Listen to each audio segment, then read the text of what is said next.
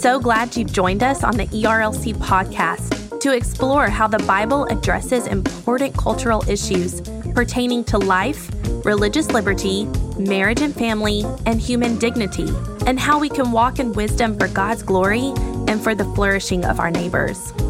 If you're enjoying this podcast and find it helpful, please leave a review wherever you listen. This will help more people find and benefit from what we're learning together. We are grateful for the time you take to join us for these conversations.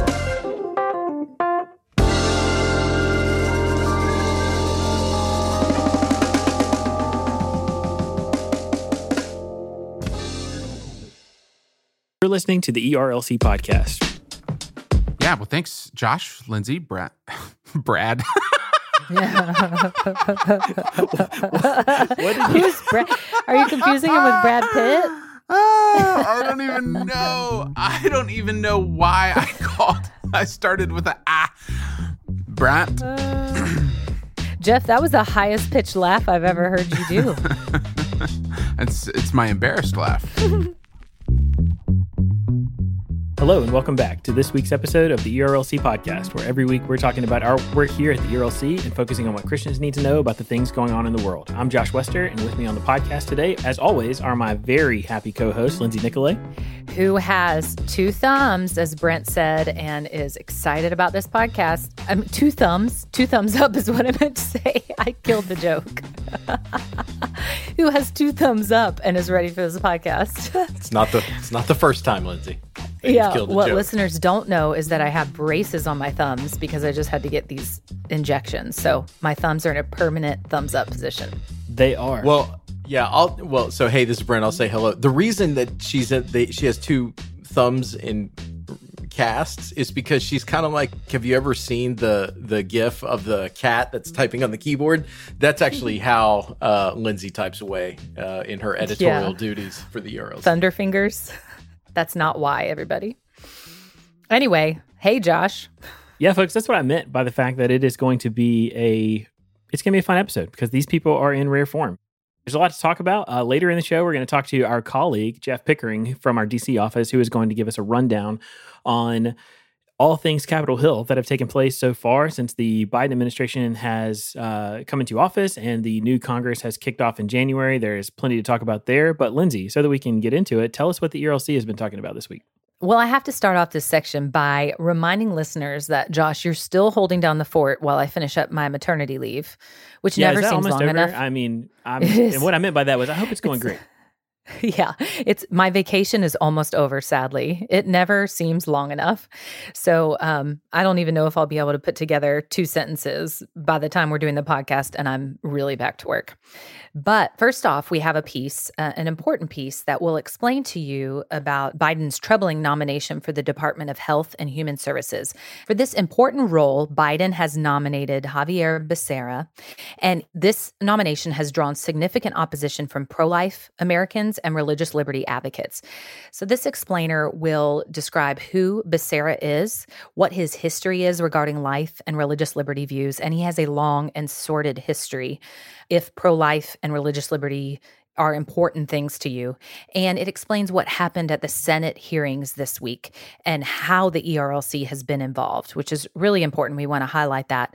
And then finally, what's next? So if you're wondering what's up with this, if you've been seeing this go through your different social media feeds, we have this explainer right here on ERLC.com for you. Well, it's especially uh, troubling if you're a nun. Exactly it's true. So explain to explain right. to listeners what that means, little sisters of the poor. Sure. I mean, it's definitely distressing. So one of the things that I think we would want to make clear for our listeners is that we understand that uh, there are going to be people who disagree with us who have jobs in government. That's a way that things work. The reason that Becerra's nomination is so troubling it's not just that he's somebody who disagrees with us on key issues, but that he has shown animus toward people of faith on critical issues, including uh, after uh, the Little Sisters of the Poor were successful in opposing the HHS uh, contraceptive mandate, in other words, uh, when this order of Catholic nuns whose duty, like their commission, is to care for the elderly poor, they were pushing back against the requirement that they offer birth control as a part of their healthcare plan. And it was totally unnecessary. There was no reason it should happen. The Supreme Court said uh, that the Little Sisters were uh, certainly within their rights to, to ask for this, and they shouldn't be forced to do this.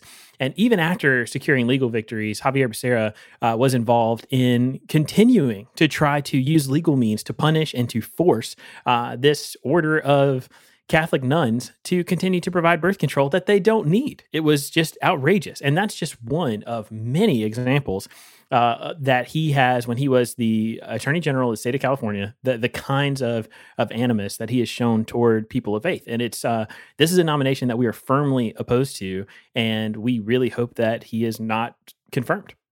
Just looking at his profile, his nomination itself is a bit of a head scratcher, right? There, there is no healthcare background um, which you know leading the Department of Health and Human Services would, would be helpful.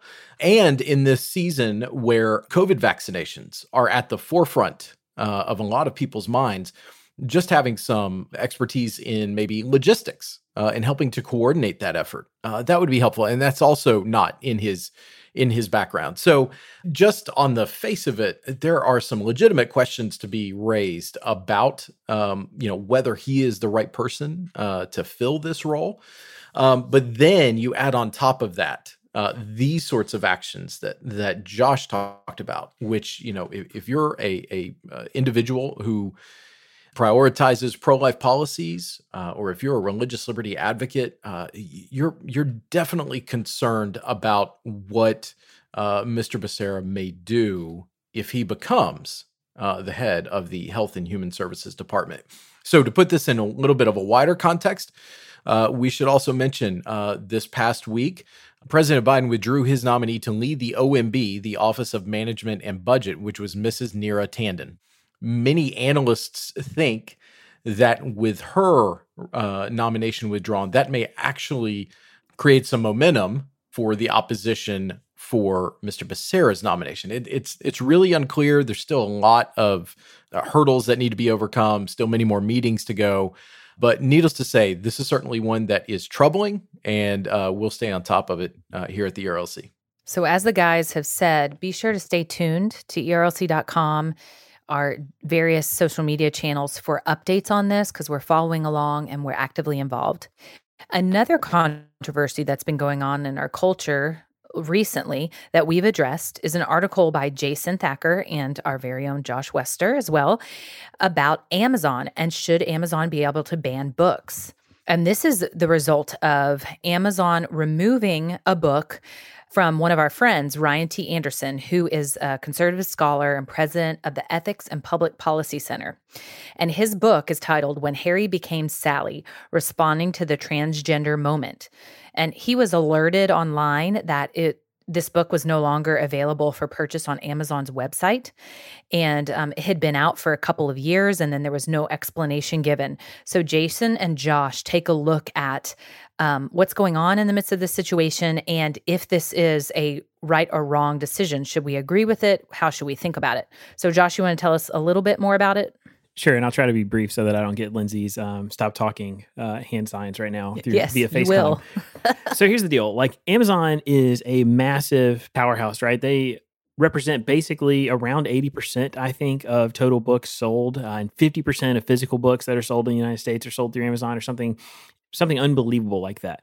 The the truth is that Ryan's book is provocatively titled, but it's an excellent, excellent treatment of issues surrounding uh, transgenderism. And it has been commended or endorsed or praised by people in all kinds of, at the highest levels of all kinds of professions, including the medical field, including um, philosophers, including uh, biblical scholars. Like it is a really important book that Amazon has decided that you don't need access to. And since uh, that move was made, uh, Amazon also last month it was reported that they took down a documentary uh, covering Justice Clarence Thomas, and there was no reason as of yet given for that. And it's just it, it sets us down a very dangerous uh, trajectory because even though you know as we talk about free free speech and freedom of expression, these are First Amendment uh, protections. They apply not to these private businesses who can make their own decisions. This is they exist to keep the government from stifling your speech or stifling your freedom to express yourself. It is still deeply troubling to see a company with the kind of size and influence that Amazon has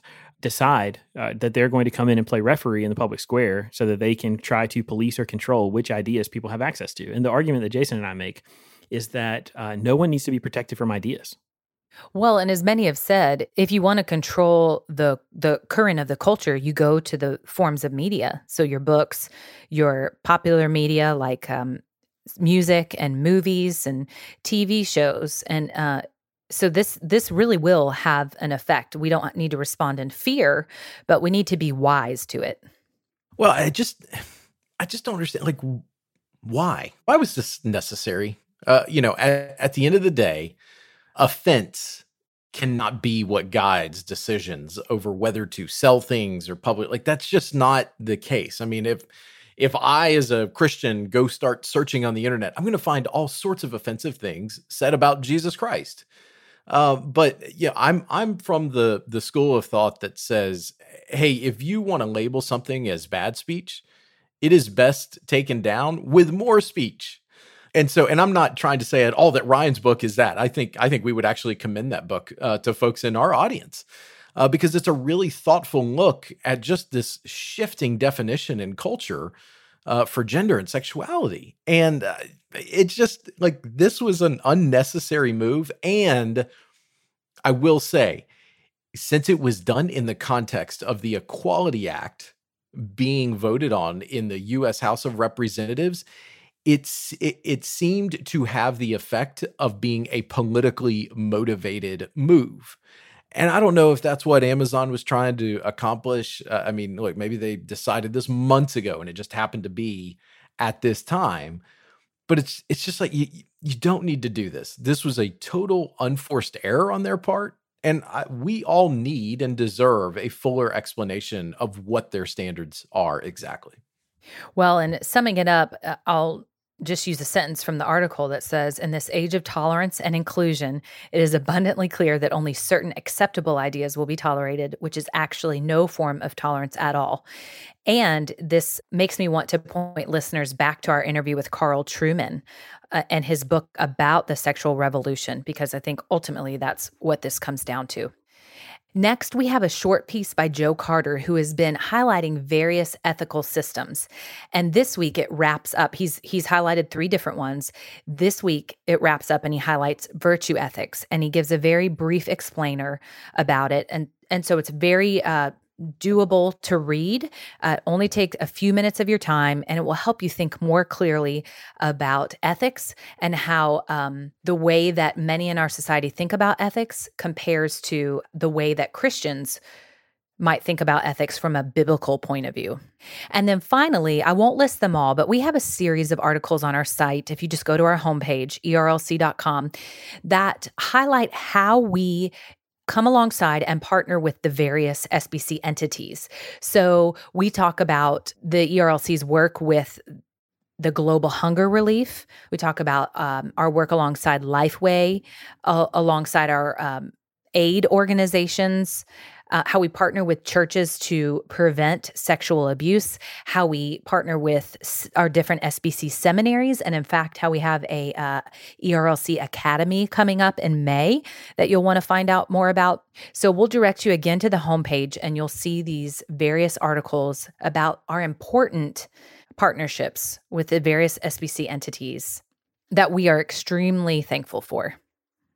Well, look after uh, after biblical inerrancy, right? I would say that cooperation is the name of the game in Baptist life, and you know these articles just do a great job of showing how we are able to partner with entities of all sorts, whether it's our, our sister entities or with our great and local churches to uh, push forward with the gospel and show people uh, our kingdom heart.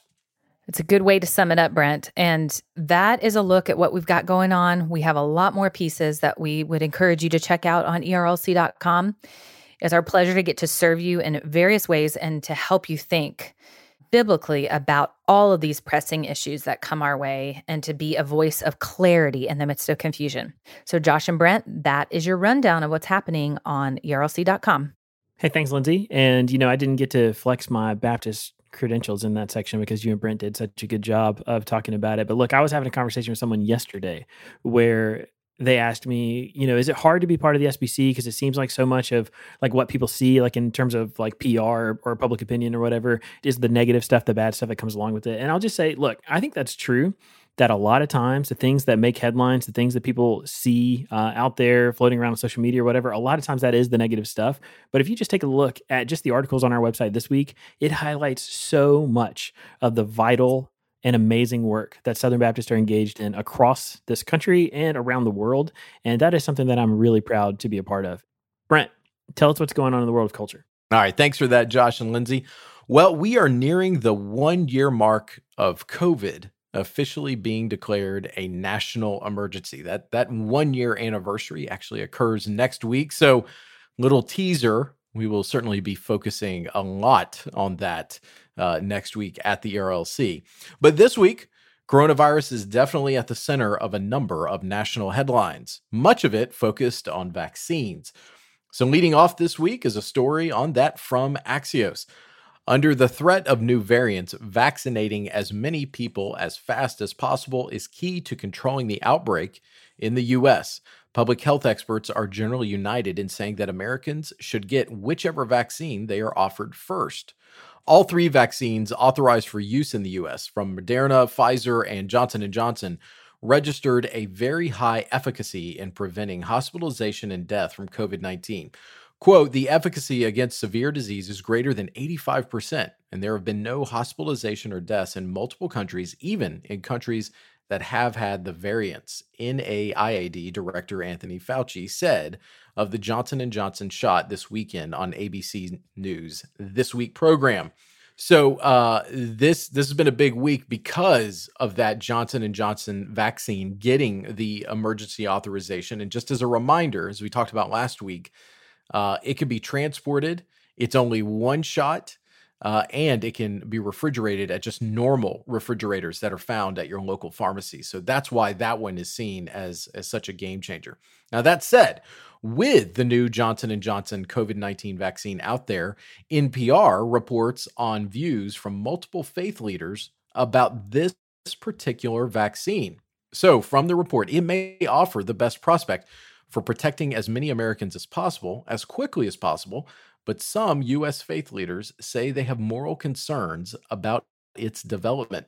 Unlike the others, the Johnson & Johnson vaccine was produced in part through the use of cell lines derived from an aborted human fetus back in 1985.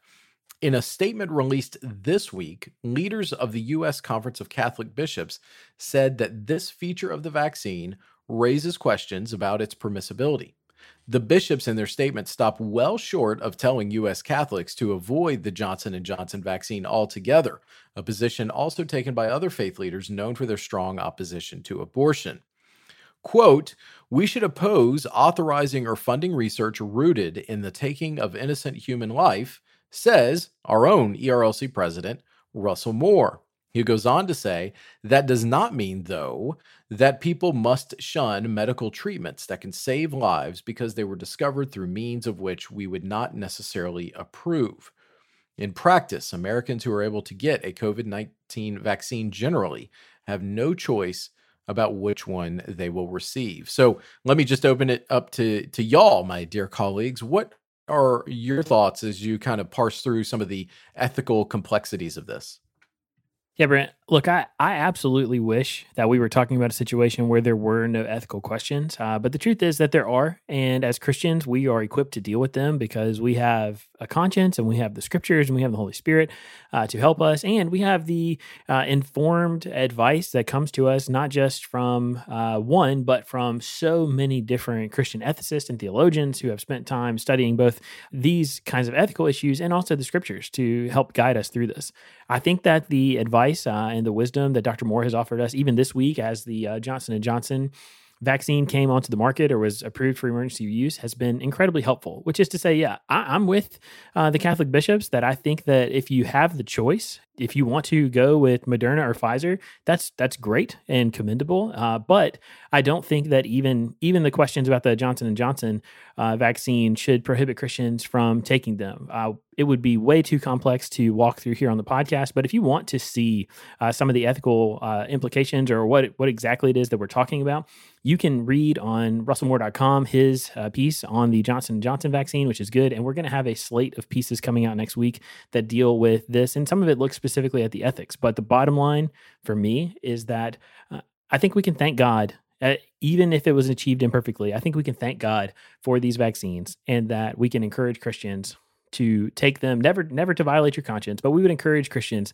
uh, to avail themselves of these vaccines because they really are miracles of modern medicine one of our colleagues pointed out um, some interesting tidbits about this johnson johnson vaccine that he learned from um, one of Dr. Moore's former colleagues and actually president, Dr. Mohler at uh, Southern Seminary, just about the cell lines of this Johnson Johnson vaccine. And and uh, but again, as Josh said, I'm thankful for this modern uh, modern miracle of medicine that we could have a vaccine, three different vaccines within a year, is truly incredible.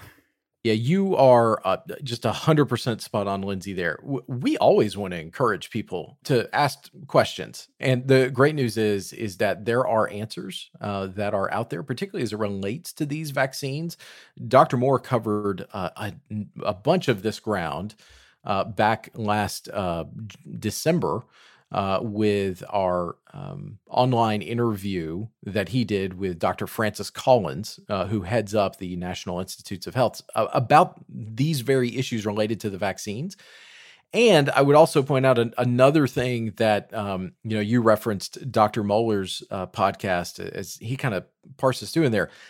None of the vaccines that we have now uh, that we now have access to, as as Josh kind of alluded to, none of them are ethically perfect, uh, I would say. And so I, I want to make sure that we don't hold out this kind of um, you know standard like the where we let the perfect be the enemy of the good um, as dr mohler points out in his podcast like this is kind of where we are with modern science and as dr moore has said in a number of statements this week in his own writings like we should continue to continually push and advocate for ethical standards as it relates to vaccine production, uh, whether it's COVID or anything else that's out there. But the overall arching moral responsibility I think we have in this moment is to try and stop the spread of this this deadly virus across the globe. And vaccines are a part of helping us to achieve that. All right, so while much uh, while much attention was focused on vaccines this week, eyebrows were raised when Texas lifted all mandates this week. The Dallas Morning News is reporting that Republican Governor Greg Abbott made the sweeping move on Texas Independence Day, naturally, even though public health officials say restrictions are still critical to control the pandemic, which has killed more than 42,500 Texans. Governor Abbott cited growing vaccination rates for his decision though fewer than 2 million Texans are fully inoculated against uh, COVID 19 in a state of 29 million. The announcement puts Texas at odds with federal experts who have said that even as vaccinations rise, people still need to wear masks, avoid crowds, and socially distance. Texas was also joined in this announcement uh, separately by the state of Mississippi, which lifted mandates there. Politico said, quote, starting tomorrow, we are lifting all of our county mask mandates and businesses will be able to operate at full capacity without any state imposed rules. Governor Tate Reeves of Mississippi wrote on Twitter. So uh, this was certainly uh, an interesting week. And look, there's a part of me that absolutely wants to affirm uh, what these governors did because we're all tired of living in this moment. Uh, but then the other part of me, uh, probably my head, tells me it seems like we're getting close to the end. And so if we can just buckle down and and hold on for a little bit longer, man, we'll be able to get to a place where everybody uh, can remove their masks and safely uh, gather once again in close quarters, even. And so I'm just I'm I'm hopeful uh, that all of us will will be able to be in a place uh, like Texas and and Mississippi want to be. Yeah, Brent, I think we're almost there. I mean, we, I think that, you know, it is unbelievable to me that this past weekend we set new records vaccinating 2.5 million people. And there's so much uh, positive momentum in overcoming coronavirus and moving back toward uh, normalcy. These are incredibly complicated decisions being made by public officials and those in charge of public health. And look, I hope that what happens is that these states that are dropping their mandates, I hope their case counts continue to go down and that that other states are, able to follow suit. But we, we'll see what happens. And, you know, we should have I have a profound confidence that we are at least we are not far from seeing this awful plague come to an end. Let's close out this COVID section with a little bit more of a uplifting story that we can all agree on. And it's about the Queen of Tennessee, Dolly Parton. The Washington Post, uh, I, this was a great article that they had this week that some of us were talking about. As Dolly Parton tells it, her first ever car accident in October 2013 was minor, but it left her bruised and sore enough to seek medical advice at Vanderbilt University Medical Center here in Nashville.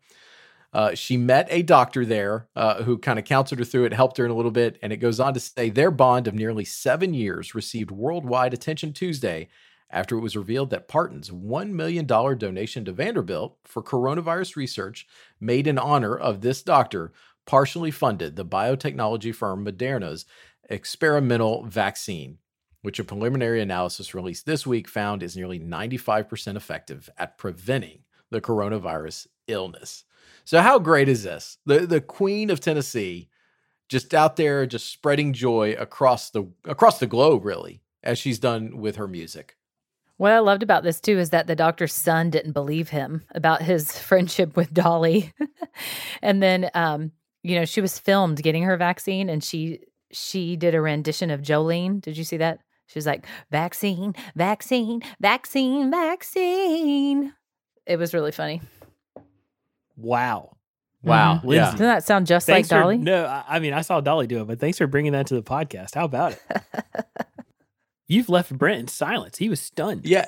I mean, can that can that be both in the opening and remain as a part of the show? I mean, because that that was just that was that was golden.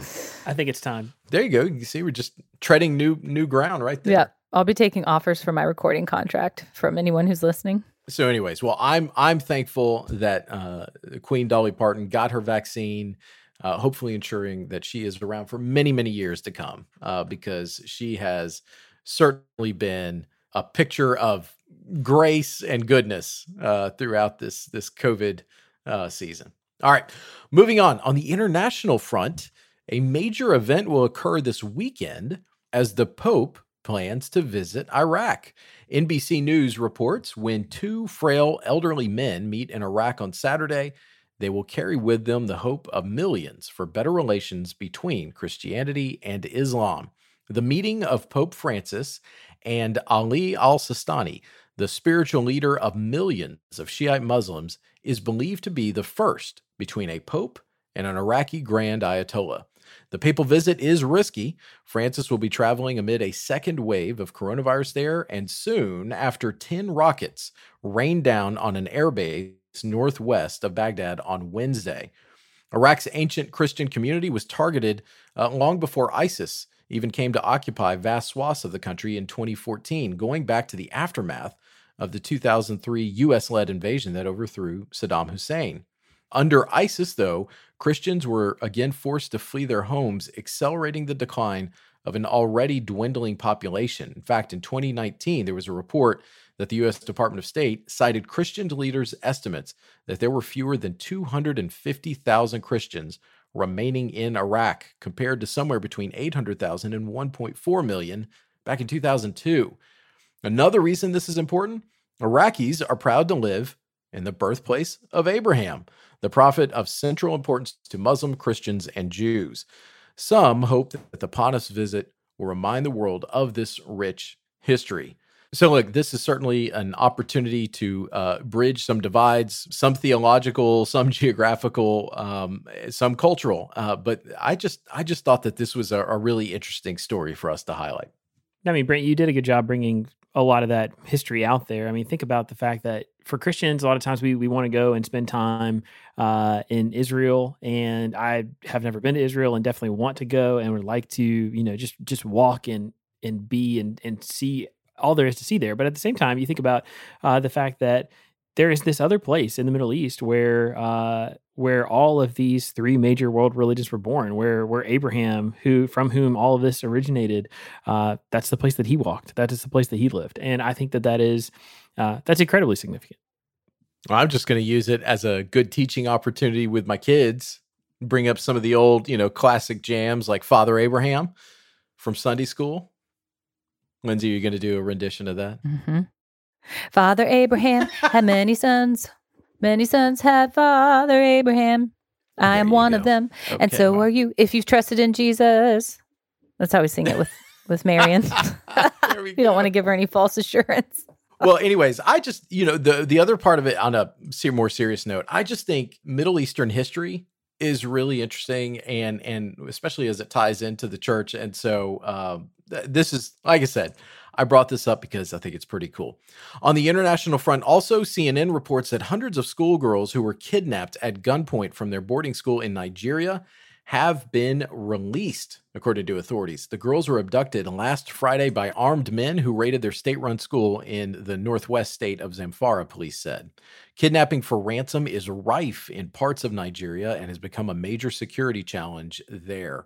Thankfully, no ransom had to be paid for these girls, and mainly uh, all of them were returned uh, safely with just basically sore feet. Uh, and so that's certainly a blessing that that happened. And, um, you know, we need to pay, be paying attention uh, to what is going on across the globe. Closer to home, Axios reports that Congress canceled its scheduled workday on Thursday because of threats from domestic extremists. A joint report from the Department of Homeland Security and the FBI uh, says extremists have discussed plans to take control of the Capitol and, quote, remove Democratic lawmakers on or about March 4th. The House canceled its plans for Thursday's votes as word of the possible threats spread. Now, you may be asking yourself, why March 4th? What's the significance? Well, we just go to our friends across the ocean at the BBC because they had a pretty interesting report that captured all of this. It's been about six weeks since the inauguration of President Joe Biden, and it would seem that Donald Trump's best chance of regaining the presidency would be in the 2024 election, but not if you're a follower, again from the report, of the baseless QAnon conspiracy theory, which believes he will come back sooner and somehow be returned to power on March 4th. Basically, the theory centers on some extreme uh, libertarian kind of political philosophy that states that everything that occurred after 1871 uh, basically is rendered meaningless, right? Uh, because they think that the US ceased being a nation and instead became a corporation. Pretty interesting. So, anyways, why March 4th, though? Because that was the original date when presidents took the oath of office and were inaugurated. So that's why they think this we're we're actually recording this on March 4th and I can I can tell you breaking news. Uh, president Joe Biden is still president. Uh, so uh, but I put this in there so that way uh, we all, if if we encounter some of this, we can we can obviously fact check it in real time. All right, Did so you let's know that- oh, go ahead. Wait, did you know that March 4th is the only day of the year that's a command? Don't do the Star Wars. Oh wow! It's not. It's March mm. 4th. Oh, that's No. May the fourth. Oh, that's yes, right. May the 4th, May, March the No, 4th. may the 4th be with you. This is an epic dad joke that Brett would usually say. But listen, now you'll always think about it. I, I feel like this So, this got March originally 4th, told to you by fellow Dan. Darling. Did Dan Darling originally tell you this? Because this is a No very, way. I- very much no, feels mm-mm. like it's in Dan's repertoire. No, it felt like it originated in my head, but I could have heard it somewhere else. But I, I think, I think it, it was original to me, just as far as I know, because Yeah. these are the kinds of things I think about on a daily basis. There it is. There it is. All right. All right. So we're we're going to end with the Cheeto Bandit. That's right. This comes to us from a nationally known radio show, The Bobby Bones Show. A recent burglary investigation in Oklahoma proved it ain't easy being cheesy. That's for you, Lindsay. The Tulsa Police okay. Department. Are y'all not rolling your eyes at Brent over that? Oh, oh, you quoted it. Okay, No, mind. it's from the report, but Okay, okay, okay. Got it. just just stepping all over my news reporting here. The Tulsa Police Department announced they were able to successfully locate a burglary suspect through Cheetos residue in a post shared on their official Facebook account. Officers located a bag of Cheetos and a bottle of water on the floor near the open window, which they believed was dropped by the suspect. Police said the victim identified this person, Sharon Carr, as the suspect after seeing her, and Carr was further linked to the crime when officers noticed Cheeto residue on her teeth. So there you have it, folks. That's what led to this caper being solved. This is a real Hardy Boys Nancy Drew segment for you. What do you think about that, Lindsay? Was it Cheeto residue? Well, I love Cheetos, but I'm just thinking how gross it is to have Cheeto residue on her teeth. Did nobody tell her she had a little bit of cheese left on those teeth? I'm just saying, if you don't brush, crime doesn't pay. That's right. This Oh, has been a very hygiene specific news rundown. So, folks, what do we know? Wear your masks, wash your hands, and brush your teeth. exactly. Lindsay, Josh, that's your look at this week in culture. So now we're about to talk to our friend and colleague Jeff Pickering. Jeff works with our team in DC and is kind of the quarterback for all of their outgoing communications and uh, is just in the know on everything you need to know about what's going on in DC. So Jeff, we're really excited to talk to you today uh, and welcome back to the podcast. As we're getting started, look, just tell us. Uh, obviously, the year in DC got off to a really rough start with the assault on the Capitol on January 6th, but you know we're moving into a new month now. How have things been uh, in DC Well, Josh, it's good to be back. Lindsay, Brent, good to be back with y'all here as well at the ERLC podcast. And, you know, for those of us in DC, January 6th feels a lot more recent history than I think it does for everybody else in the country. We're recording today. Uh, the date is March 4th, um, and we're at a heightened state of security around the Capitol because of the QAnon conspiracy theory. Um, I don't really think there's like, you know, any reason to be worried in DC, but, you know, the FBI and uh, the police around the Capitol and the National Guard do have that stepped up presence because there is online chatter. So it it is still a very weird time. Just a few blocks from the office, the fence line and barbed wire and armed National Guard start, and they've had that perimeter around the Capitol building uh, ever since ever since January sixth. And it's uh, there is no timetable for when all of that uh, gets gets drawn down. So it's concerning and it's frustrating. And you know, to answer that question, how are things in DC? There's that.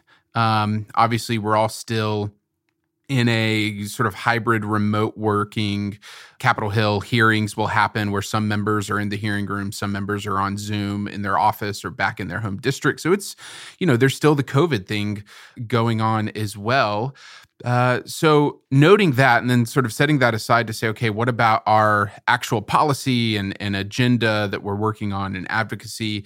It's a really busy time uh, and it always is at the start of a new congress but then especially every four years at the start of a new presidential administration uh, and the start of a Congress. So, right now, there's a lot of work as we are responding to bills that members are introducing.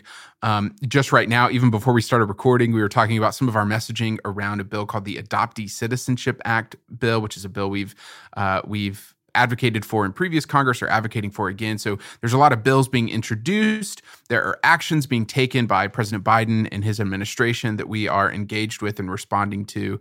Um, so it's always a very busy season uh, here at the start of a new administration and a new Congress. Uh, on top of kind of that low drumbeat of uncertainty and the reminders of a lot of the deep sickness that's in American political life right now. So, Jeff, you mentioned public policy agenda, and the ERLC has just put out the 2021 public policy agenda, which note for listeners. Uh, prior to 2021, it's been called the legislative agenda if you're looking on our site for that. But can you tell us a little bit about why we do this? And, you know, you mentioned this Adoptee Citizenship Act. Are there any other highlights that are worth mentioning?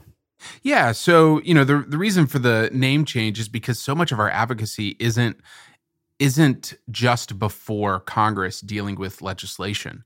Uh, and that is, you know, that's been a long time coming as more and more policymaking happens from the White House and throughout the executive branch all the different departments, like the Department of Health and Human Services, uh, the Department of Homeland Security, uh, et cetera, et cetera. And as that policymaking process has really left the regular order on Capitol Hill and gone into the administration, and before the federal judiciary, with a lot of lawmaking happening throughout our federal court system and ultimately up at the Supreme Court, for an advocacy group like the ERLC, we it turns out that a lot of our advocacy has to happen in, before all three branches of government. And so while uh, you know you would think about the policymaking process being one that representatives and senators uh, would primarily be involved with, uh, we find ourselves advocating pretty regularly before all all three branches on on these issues. So, you know, since I mentioned it, the you know the Adoptee Citizenship Act is a is a good example of of the kind of work that we do in adoption policy. There is essentially a loophole in the way in which U.S. citizenship was given to adoptees, uh, so boys and girls who are being adopted into an American family. And I know there are many listeners and, and many friends of the ERLC uh, who have who have adopted uh, children internationally. And so, um, before a prior bill about 20 or so years ago, uh, it was a very complicated process how those children would then also be given American citizenship once they were a son and and a daughter of an American uh, American family. Uh, and uh, anyway, when that was all pieced together previously, there were some that were left out because of a date in the bill. This sounds very wonky, but it's a real problem for a lot of adoptees. And so this bill seeks to uh, seeks to tie up that loose end uh, and close that loophole for uh, men and women who are adoptees of American citizen families. So um, on on the uh, sanctity of human life front, um, we have have been working tirelessly long before this has been a long time coming, which is questions around pro life budget riders. Uh, the most the most well known one, the one that gets the most headlines, is called the Hyde Amendment. So this this these are a whole suite of riders, and we've got multiple articles on our on our site where you can learn more about this that prevents taxpayer dollars from being spent on on and around uh, the abortion industry. These are really important. They come with decades of bipartisan consensus and agreement, and we're going to continue to advocate for those, even though they, you know, they they've long been a line of consensus in the in the abortion debates ever since Roe v. Wade. Um, but it's something that the abortion lobby has been aggressively pushing against to try to open up taxpayer funding, federal taxpayer funding uh, for abortion. We are standing athwart that, yelling "Stop!" along with uh, along with many others in the pro life community, and even those who are more uh, who wouldn't be as staunchly pro life, but understand that this is an area where millions of Americans have grave disagreements uh, over abortion. And we just should not be using taxpayer dollars for something that would bind the consciences of millions of Americans who think that abortion is a grave moral wrong. So, you know, that's a that's a really important issue right now uh, in D.C. with a Democratic president and uh, and Democratic leadership on Capitol Hill. When it comes to religious liberty issues, we're continuing to stand where we've always stood, making the case for the freedom of conscience and uh, America's first freedom as a bedrock foundational principle for our society and the uh, proper ordering of government. And so, most recently, that has looked like uh, speaking to the questions before uh, before Congress. Uh, the House just voted on a bill called the Equality Act, which, while uh, you know it's something Josh, I know you've you've talked about and written about uh, quite a bit. It's a it's a bill with a with a clever name, but we think it's a misleading name because in the effort to seek equality for uh, the LGBT community uh, in this country, what the Equality Act really does is just totally gut religious freedom uh, and and dramatically changes the really the foundations of of our ability to live at to live at peace with one another and and undermines the foundations of civic tolerance where America has always been a place where people of a wide variety of viewpoints uh, can live as neighbors side by side. Uh, religious liberty is critical to that, and this bill would just absolutely blow up that foundation of religious freedom and and and punish faith based charities uh, for their foundational religious beliefs.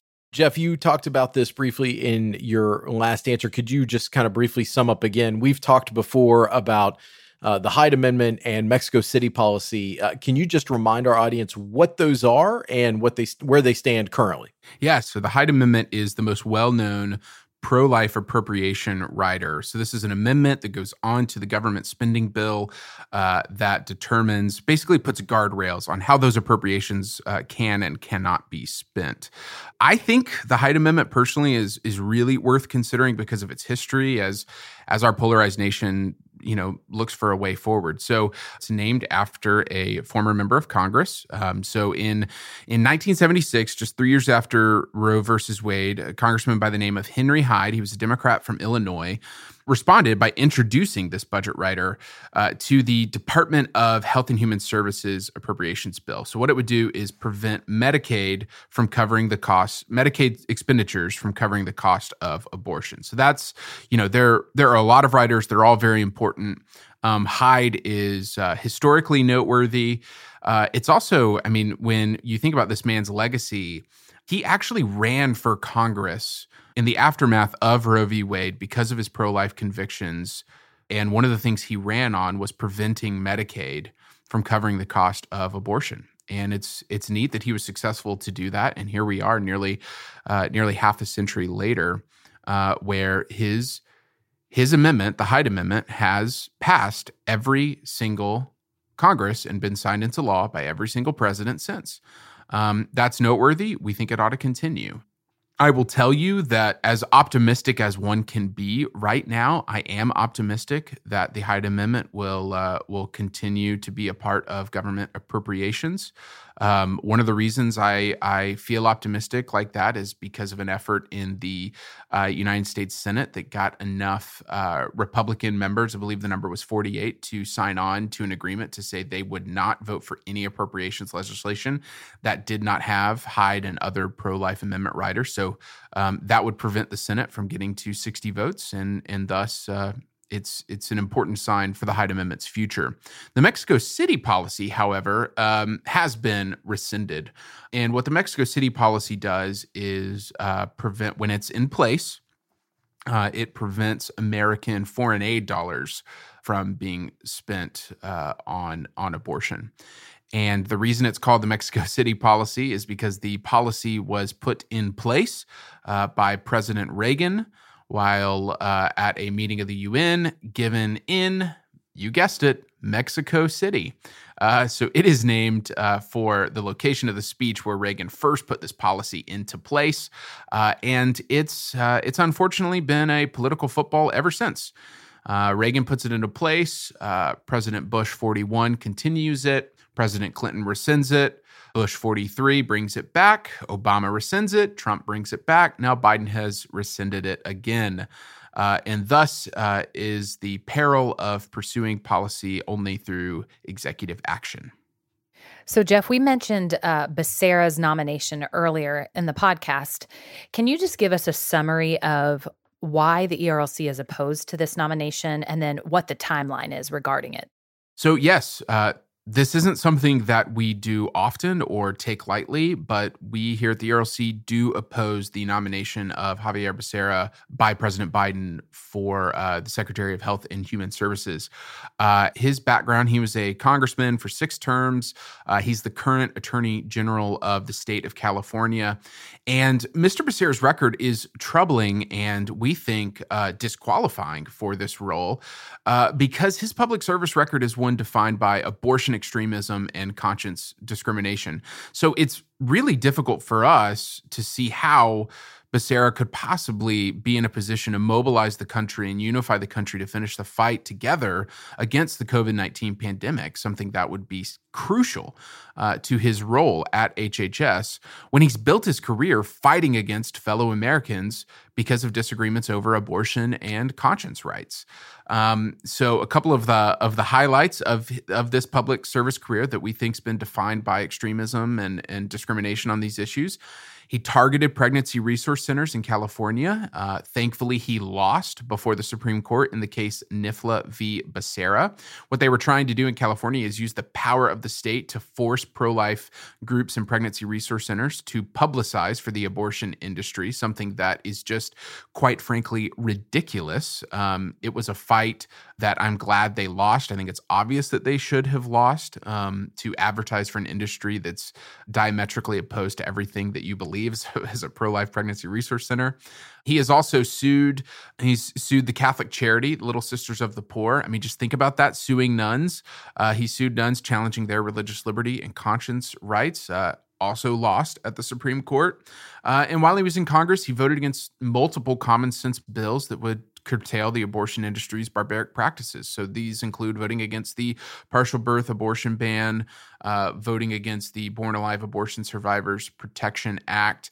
Um, so to sum up why we at the ERLC are opposed to uh, Mr. Becerra's nomination uh, for for HHS and would encourage the Senate to vote him down and and deny him uh, the opportunity to serve at HHS is uh, is a quote uh, by by our boss, Dr. Moore. Uh, he said this back in December when President Biden first nominated.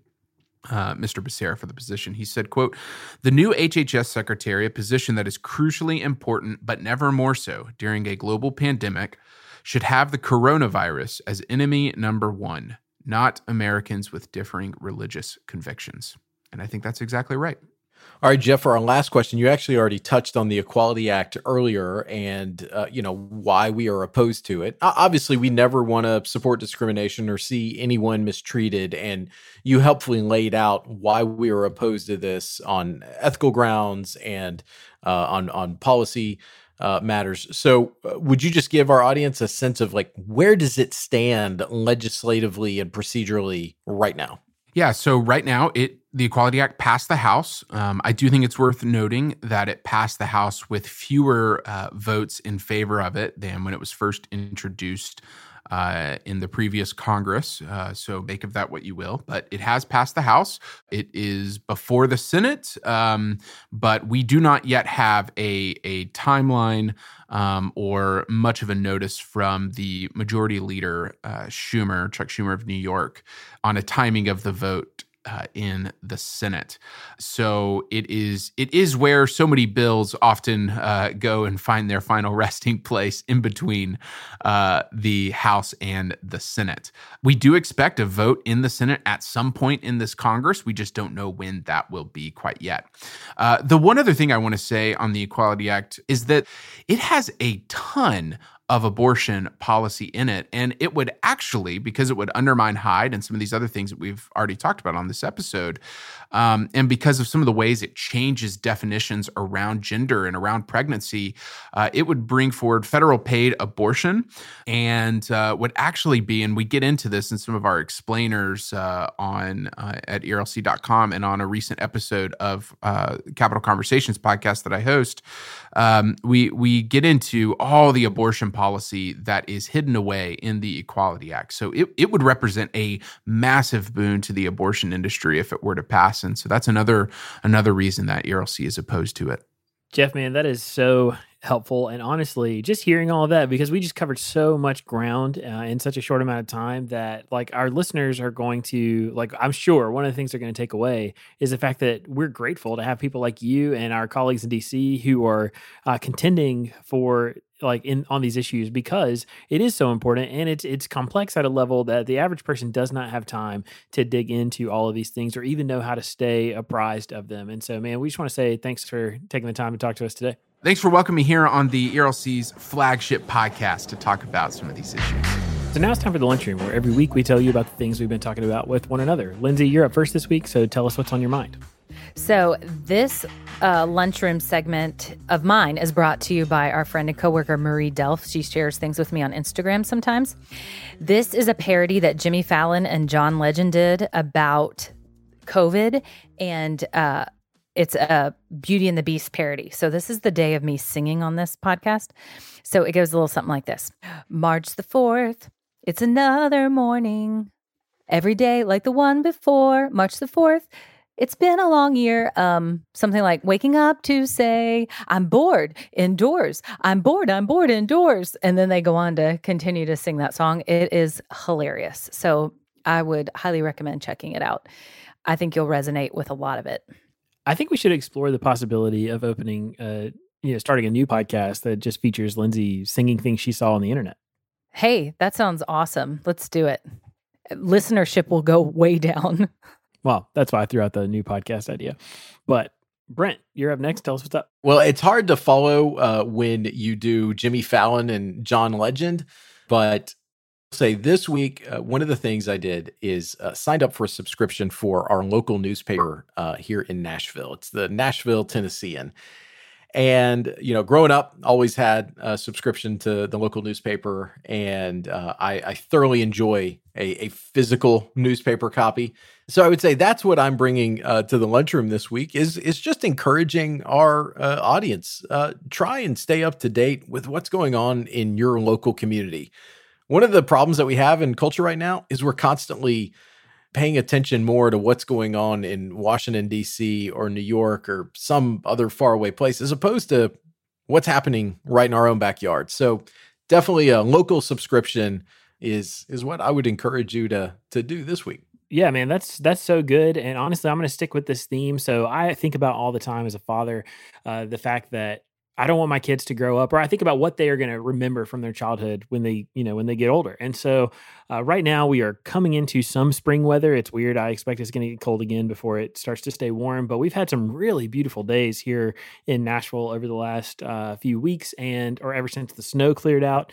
And so I've just been trying to enjoy more time with my children. And because my son is that age where he has friends in the neighborhood and he and his little friends go off and just kind of run around, play in each other's backyards and do stuff, uh, that leaves me and my, you know, three year old daughter to just hang out and do stuff. And so on some of these nice days, man, I've just been putting her in the red wagon and dragging her. I say dragging, that sounds bad, but, you know, pulling her behind me in the red wagon uh, through our neighborhood and just enjoying this time to talk to her and to, you know, greet some of our neighbors, see a bunch of dogs and like, you know, just spend time with my three year old. And it has been really, really really wonderful. So this is nothing more for me for the lunchroom today. It's just to encourage people. Look, blow something off, spend some time with your kids. You won't regret it. It'll be great.